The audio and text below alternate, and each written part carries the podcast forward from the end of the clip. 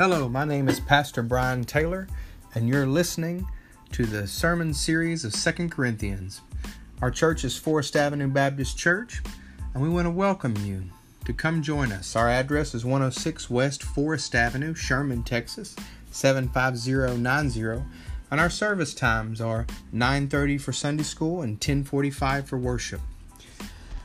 You can contact us online at www.fabcsherman.com or call us at 903 892 3506. We pray that the Lord blesses you through His Word, and thank you for listening.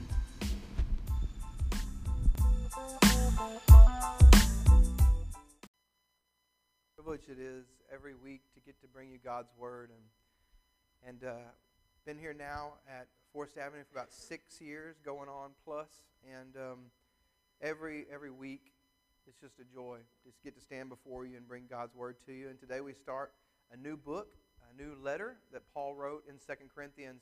If you remember a couple years back, we went through First Corinthians.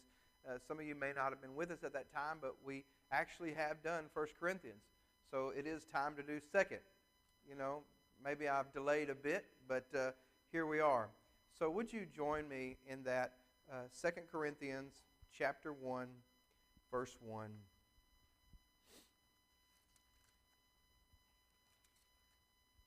Paul, an apostle of Christ Jesus by God's will, and Timothy, our brother, to God's church at Corinth, with all the saints who are throughout Achaia, grace to you and peace from God our Father and the Lord Jesus Christ.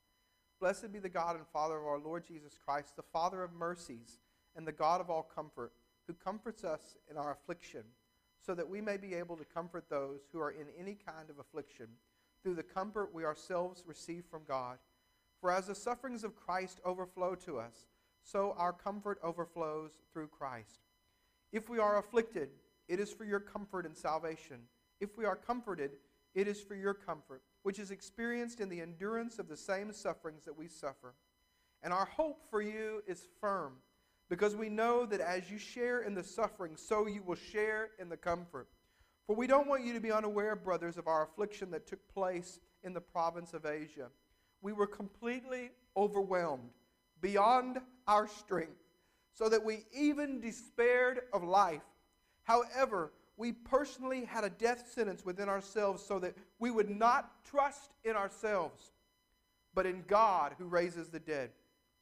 He has delivered us from such a terrible death, and He will deliver us. We have placed our hope in Him that He will deliver us again.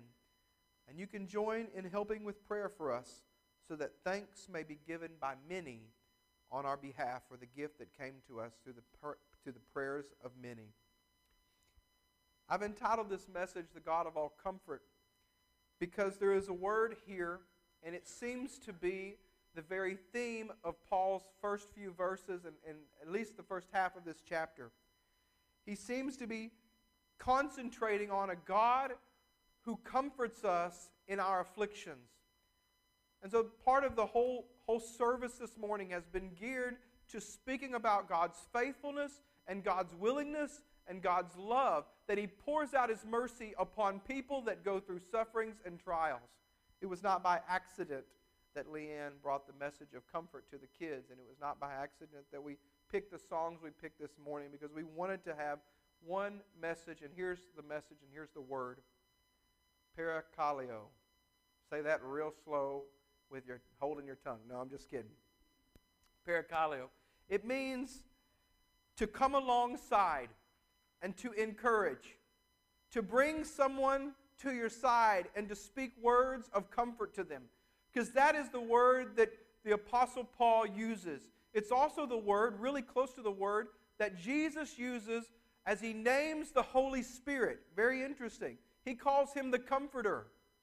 He says the Paraclete. This is not Parakeet, Paraclete. Okay? He said he, he wants to come, he wants us to come to his side and he wants to speak words of life, words of hope, words of encouragement.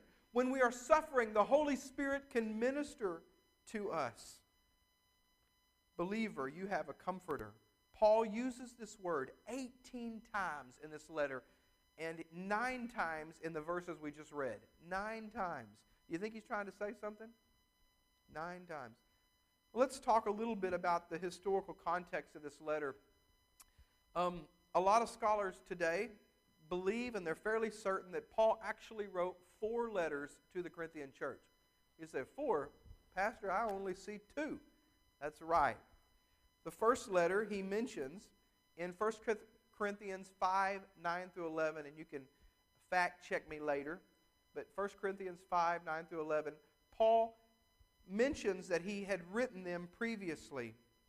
And we're going to call this letter the lost letter. We don't have it.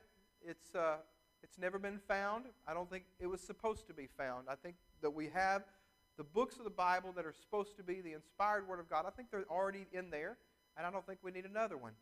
But Paul did write a previous letter. He seems to be clarifying in this previous letter by saying that it would be impossible to avoid all persons who are sinners. Um, if you go back and you look at 1 Corinthians 5 9 through 11, but that he warns them that they should avoid fornicators and friendships that would drag them into sin.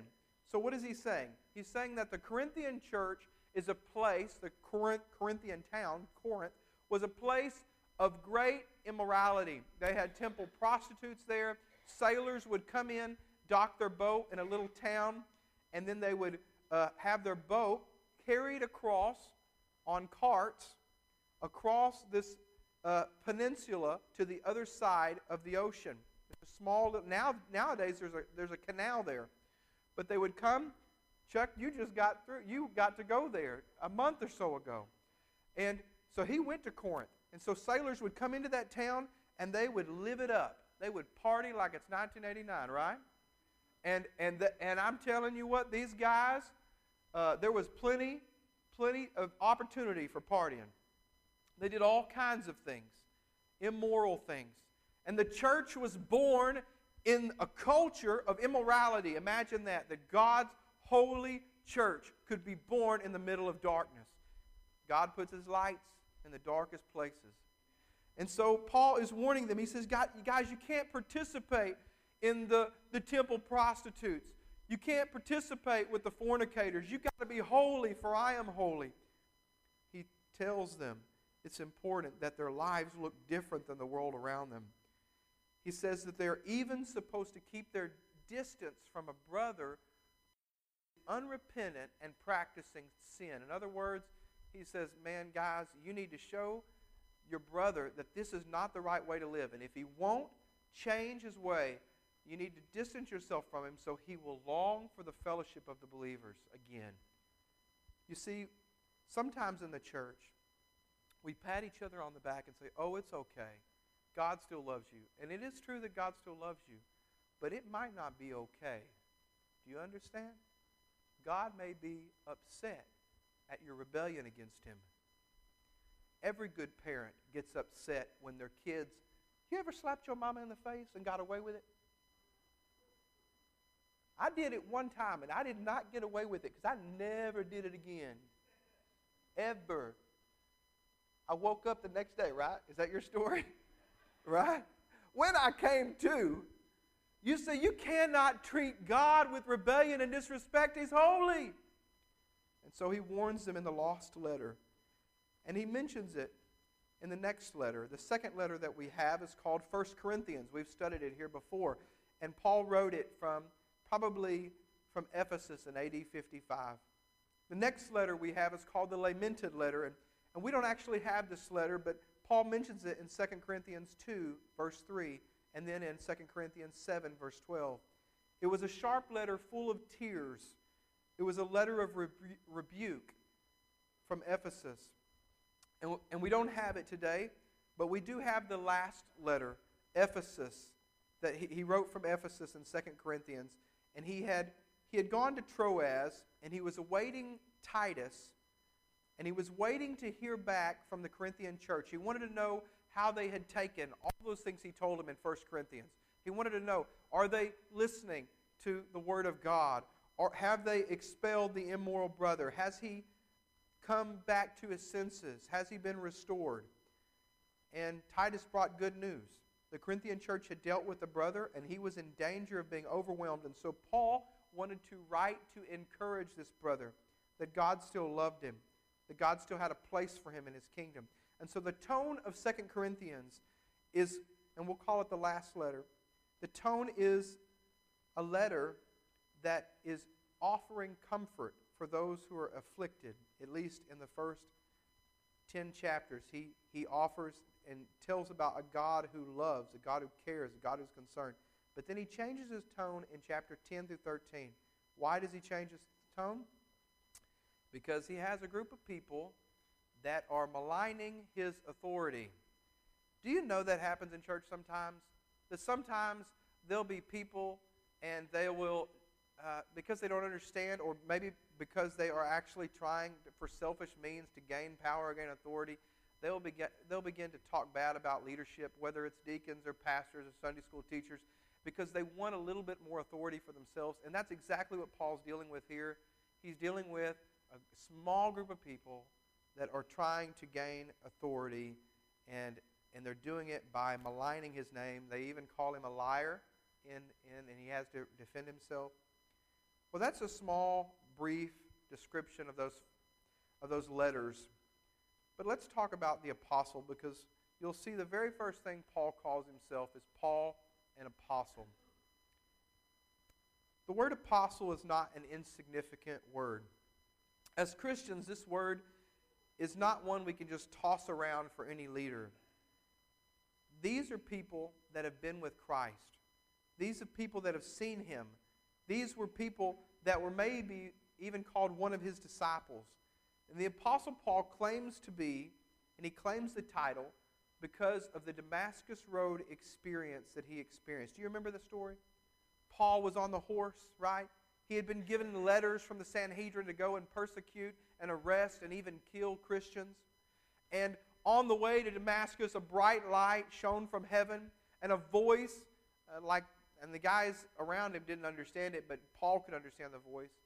And, and Paul says, Who are you, Lord? He says, I'm Jesus, whom you're persecuting. He's knocked off his high horse. He finds out he's been, he's been, he's been uh, uh, persecuting the, the Jesus, and he finds out that Jesus is the Son of God, and so he converts.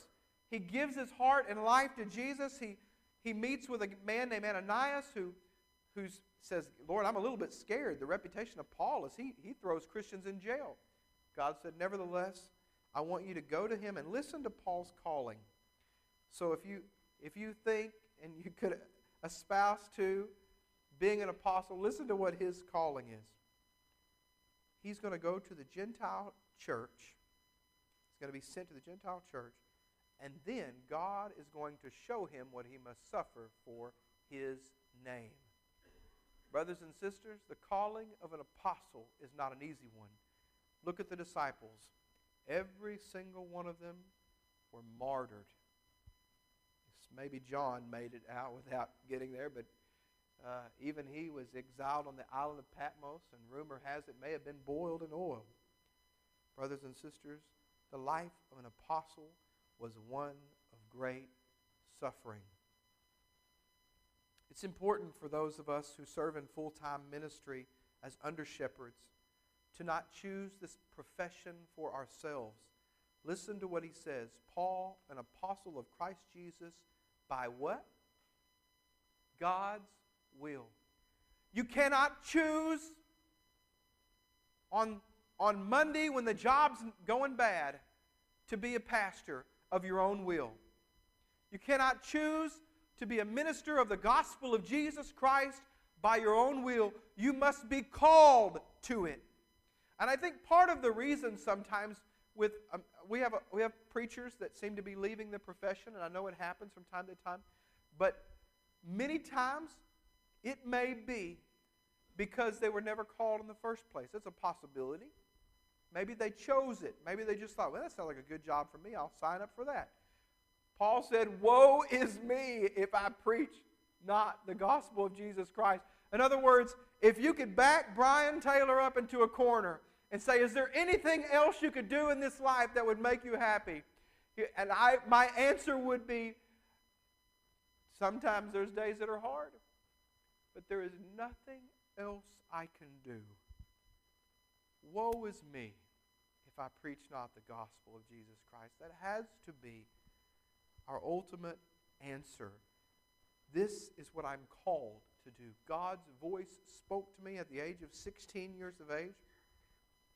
I was at a Baptist encampment and wasn't even a Baptist. It's true. I was a Church of God kid. And at this Baptist encampment, the Lord spoke. He said, I want you to follow me. I want you to go where I send you. Whatever I tell you to do, you do. The calling of God must come upon a person's life. The under shepherd, the pastor, is not just a willy nilly job you can just choose. You must be called of God. And He will do it. He, there may be some in this room today that He is calling to do this. There may be some, there may be a young man or there may be an old man in this room today that God is saying, You know, I've called you to preach the gospel of Jesus Christ. So Paul carried around, not only did he carry around the, the burden of his calling and, and the desire and the, and the love of his calling, but he also carried around the burden of the churches. Did you see that? Pastors not only carry the weight sometimes of their own trials and temptations, but they also carry around with them your trials and your temptations, your sufferings and your heartaches. Do you know that? That I get phone calls many times and text messages and Facebook messages during the week because you are heartbroken. Something is going on in your life. And there's a hundred of you, and there's one of me. How can you do that? I've had people ask me, but Pastor, how can you carry the weight of all those people? And here's the answer I don't. What do you mean? You, you don't care? No, I care very much. But I cannot carry the weight of all your trials and heartaches by myself. I have to lay them down at the feet of my Jesus. I am the under shepherd of the church. My goal and my desire and my hope is that when you pour out your heart to me, that I can in turn turn around and pour out my heart to God for you and on behalf of you. As a model, that this is what you can do. For I am no pope and no priest, am I? I don't take your prayers to God for you. You can do that in and of yourself. Now, I, I can also do it for you. I can intercede on your behalf. But you have access to the throne of God through the blood of Jesus Christ shed for you on the cross. He made a way so that you can walk into the middle of the Holy of Holies through the blood of Jesus. And you have access to God. You don't need me. I hope you keep me. But you don't need me to get to Jesus. Your pastor cares for you. And without Jesus, I could not carry all these things. He helps me. It is not the duties of the renovation next door that tires me. It is the concern that I have for each of you. I do not choose this ministry of my own free will. God called me.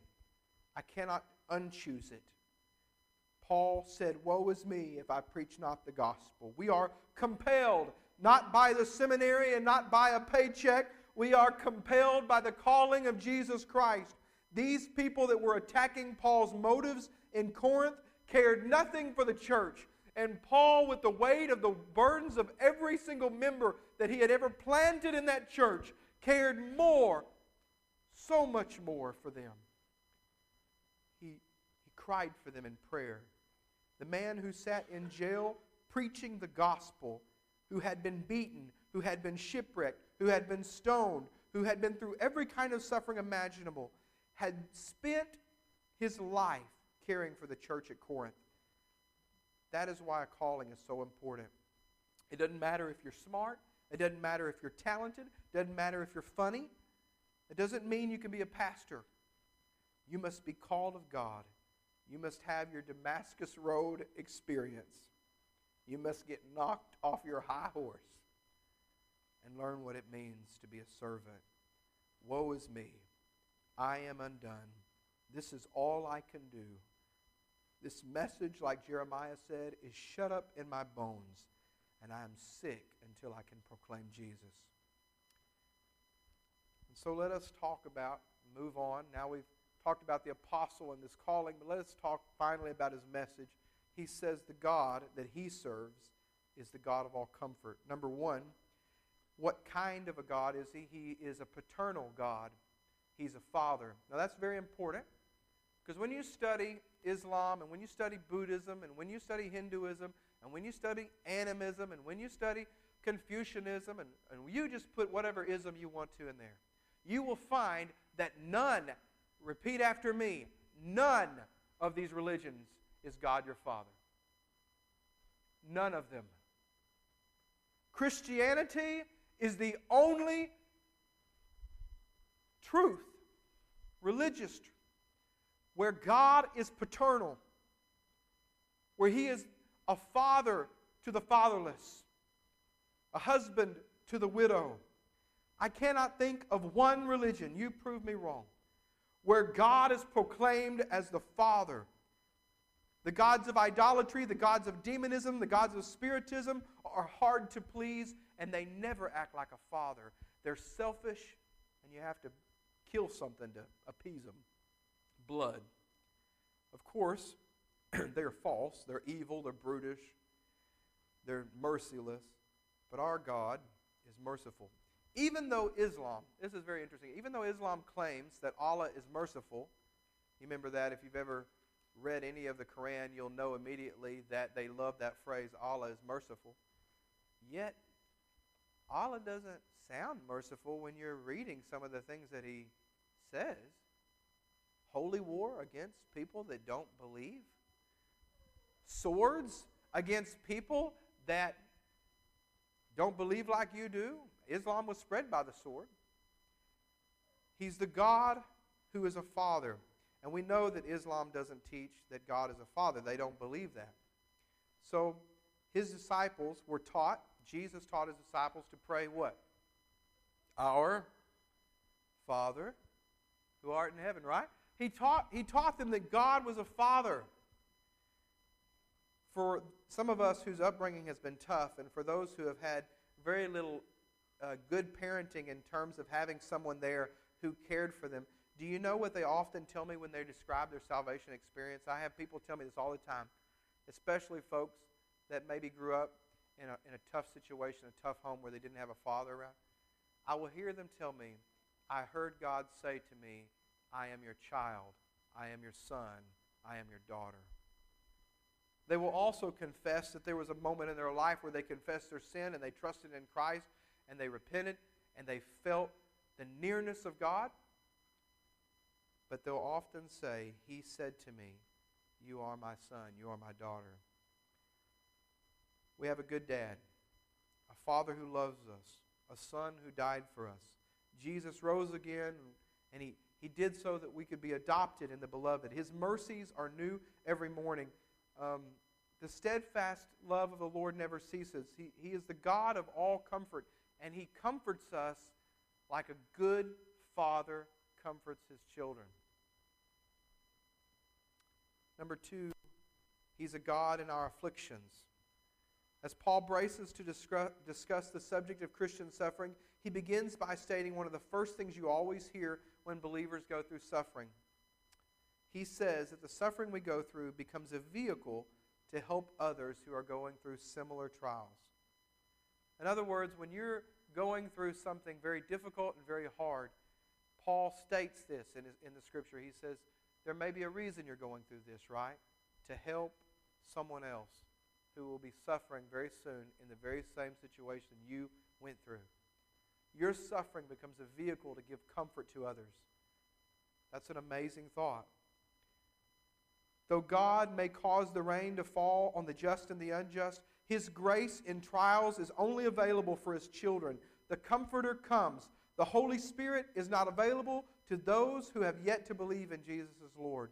The grace and comfort, parakaleo, is for those who are born again. In other words, lost people who go through suffering, who go through trials, do not have the Holy Spirit. This is very important. What is their solace? When all hell breaks loose in their life, where do they run to if they don't believe in God? if they don't have a relationship with Jesus Christ, if they're lost, if they're not born again, where do they go to get comfort? Sometimes the bottle. Sometimes They don't think about it, they just try to drown it all out. But, brothers and sisters, there's only one answer for suffering. God uses it as a megaphone, like C.S. Lewis says, to rouse a deaf world. He is trying to show people he is real and he cares. Sometimes, even in the middle of a tragedy, the presence of a Christian is requested and longed for. Did you ever know that? That, like, sometimes the reason that people pick up the phone and call the pastor, and I've done this many times for lost families and funerals of lost families and people that are unchurched, and, and you show up and you pray and you, you minister to them, and or you, maybe it's at a hospital and you minister to them, and they'll say, Pastor, thank you so much for coming. They said, I don't know what it was, but I was just so thankful when you prayed. There was a peace there. Can I tell you the difference? Believer, it's not a matter of being a pastor. It's a matter of being a Christian. If you are a Christian, you have the Holy Spirit in your heart, and you are walking with Jesus, when you show up anywhere, you bring the peace of God. Can you imagine that? You are a vehicle to give comfort and peace to lost people, too. And they sense it and they know it.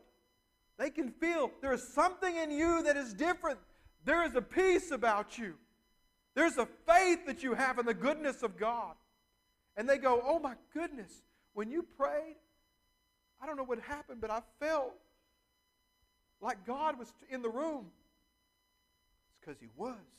He's in me. The Bible teaches He's living in you. You are the comfort, oftentimes, for your lost friends and neighbors and family. Number two, God pours out, not only is He paternal, and He is a God who uses us and other people's affliction. Number three, proportionate to our suffering, God's grace overflows. I often hear people question of someone who is experiencing a real trial and a real suffering. How can they manage? How can they go through such loss? How can they uh, weather that storm? Well, the answer is quite often this that God is pouring out His grace upon them. You are on the outside looking in, and you're looking through the window and you're going, Oh my goodness, how could they weather that storm? How could they go through such suffering? But you are not experiencing, because you aren't going through that, you are not experiencing the overflowing grace of God in the middle of that storm. That's what He pours out to those, His children. He gives grace proportionate to the suffering. They are expecting the greatest pain and the greatest tragedy, and they are experiencing that, but yet in the middle of it, there is this weird thing that happens where God pours out His grace upon the afflicted. Sarah and I have experienced very small bits of affliction. Some of you guys are far more familiar with trials and suffering than I am. But here's what I have found out to be true in my little bit of suffering that I've experienced the voice of God is louder, the presence of God is nearer, the grace of God is wider than any river of tears. And it is the miracle of Christian suffering proportionate to our trial that God's grace overflows. Can I have an amen? He pours out His grace upon those who are suffering. And maybe this morning, if perhaps you are not experiencing that, there is a very simple answer. Lay it down at the foot of the cross, and you will feel His grace poured out upon you. You see, sometimes we hold on to things and we go, I can deal with this. I can deal with this. I've got this. I've got this. Dependency in the Christian religion is foolishness. God has required us to be like children. I mean, sorry, independency is foolish. Dependency is what He wants. God requires us to be dependent like little kids upon Him. You see, we're all Americans. That means we're Southerners too. So that means we are rugged individualists. We pull ourselves up by our own bootstraps. What do you mean? He, he, you know, we teach a man to fish, and he catches more fish, right? We don't, we don't want to be dependent upon anybody. Doesn't work in the, doesn't work in with God. He wants us to be dependent upon him. He wants us to be children with him. Lastly, the unity of the church in affliction. Paul recognized that in Jesus Christ we are one body. Over the last couple of weeks, uh, you will know there was a young lady who went missing. How many of you know this story in Grayson County? Miss Emma, I think that's her name, right? So she went missing, and churches began to call for prayer vigils, and all of the Christians across Facebook were lifting up this little girl. And over and over and over again, I heard through Facebook messages, through people telling me, pray for Emma, pray, pray, pray, pray, pray. 11 days she hadn't been found. And on Wednesday, which, by the way, is another day that some churches meet, she was found. Brothers and sisters, there is a unity. There is a power in the unity of the prayers of the saints. Also, there is a unity that's found in joint suffering. Churches that bleed together don't argue over the color of the carpet, do they? Micah is here this morning, my pastor uh, few, from a few years back, still my dear brother in the Lord. And uh, we've been overseas together in Africa. We've served on mission trips together. And we've seen guys that have suffered suffered in hunger, suffered in persecution, suffered in poverty. And I'm going to tell you something. They do have their arguments and quarrels sometimes, but nowhere near sometimes what we experience here in the States. You know why? Because when you suffer alongside a Christian brother, there is a unity that is created. There is a joy that is shared, even in suffering. There is a unity in joint suffering. There is a unity in joint comfort. There is a agape love that is poured out when churches suffer together for the cause of the gospel. When churches pray and the lost are saved and the word of God goes forth boldly and the prayers are answered, what do they do? They rejoice together. They share their trials. They share their sufferings. They share their joy. They share their rejoicing. And this is what makes God's people a family. This is what we're supposed to be. Listen, Sunday doesn't need to be the most closed off section of your life. This is the place where we should almost want to be transparent with each other and just say, hey, I'm, I'm desiring to make relationships in that place and I want those people to be my family. That's what it's supposed to be. There's a unity when we share in suffering together. When we suffer so that others may be comforted. When our ministry is actually selfless and so that others might have hope and love and life in Christ. I think I said lastly, but this is actually my last point because if you wouldn't be a pastor if you didn't do that once or twice, right? So, trust in God is created through suffering as well as our hope in the church. When times get so bad that people cannot help us and we despair of life itself, what is there to hold on to? Paul says that it, cre- it Paul says that the atmosphere of faith in Christ, who is risen from the dead, is what we need. Trust in God in the middle of our suffering what were they trusting for? What were these people trusting for? That just as He had delivered them in the past, He would deliver them again through the prayers of the church. Paul says that his suffering was so bad in Achaia. He said they despaired in the province of Asia of life itself. They were overwhelmed. It was beyond our strength trust in God is created through suffering because we believe God can deliver us. The one who rose Jesus Christ from the dead will deliver us. Suffering increases our prayer life. And that's what Paul ends on in verse 11. He says, And you can join in helping with prayer for us, so that thanks may be given by many on our behalf for the gift that came to us through the prayers of the many. How many of you know it to be true? You didn't have much of a prayer life. And then you heard your wife had cancer. All of a sudden, men, you had a prayer life, didn't you? Suffering increases our prayer life. Maybe you were going easy road, just seemed like everything was going just right, and something happened in your family, and all of a sudden you don't want to eat anymore. you just want to pray. Brothers and sisters, I don't know what you're going through right now. I don't know what your trial is, but I know this. Our God is a God who comforts us in any and all affliction. Paul says any kind. He comforts us. And what you're going through right now may very well test you to your very core, but I can promise you two things. One, God will never leave you or forsake you. He will always comfort you in any kind of affliction. And number two, when you come out on the other side of this, you are going to look like gold. God is shaping you into the image of His Son. This suffering is producing something in you that you can't get through any other means. He is making you look like Jesus, who for the joy set before him endured what? Endured the cross for you and me. I remember a story of a deacon one time. He got really, really upset his son had passed away. He was in the Air Force. And he had, he had had a, a really, really weird kind of accident in an airplane and killed him in a jet plane. And this deacon was so, so mad. And he asked the question to the pastor. He said, Why would God, how could God take my only son? Where was he?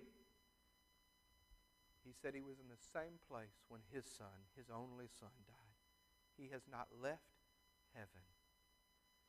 He comforts us in our affliction.